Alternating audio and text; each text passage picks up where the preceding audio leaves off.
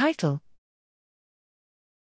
Identifying determinants of synaptic specificity by integrating connectomes and transcriptomes. Abstract How do developing neurons select their synaptic partners? To identify molecules matching synaptic partners, we integrated the synapse level connectome of neural circuits with the developmental expression patterns and binding specificities of cell adhesion molecules, CAMs, on pre and postsynaptic neurons.